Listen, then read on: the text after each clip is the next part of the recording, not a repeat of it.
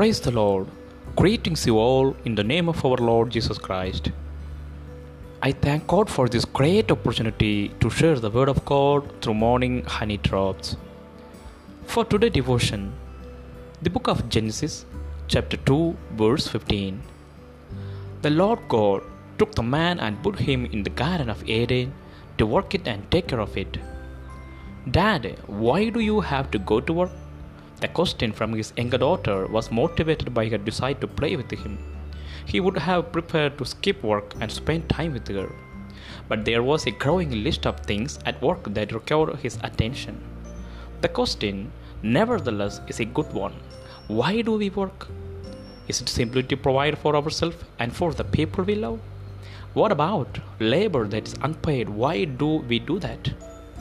Genesis chapter 2 tells us that God placed the first human in the garden to work it and take care of it.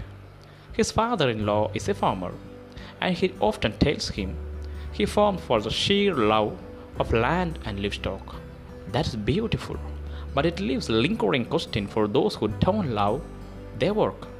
Why did God put us in a particular place with a particular assignment? Genesis chapter 1 gives us the answer. We are made in God's image to carefully steward the world He made.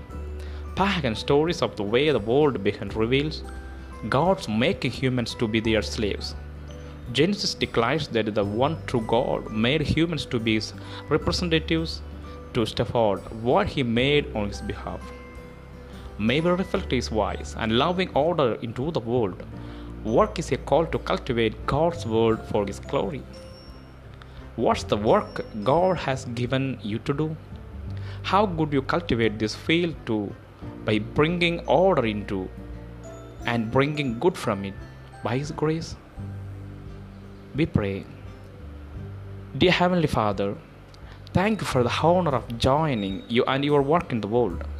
As we go about your day, help us to reflect your love, wisdom, and order in our lives and places of work.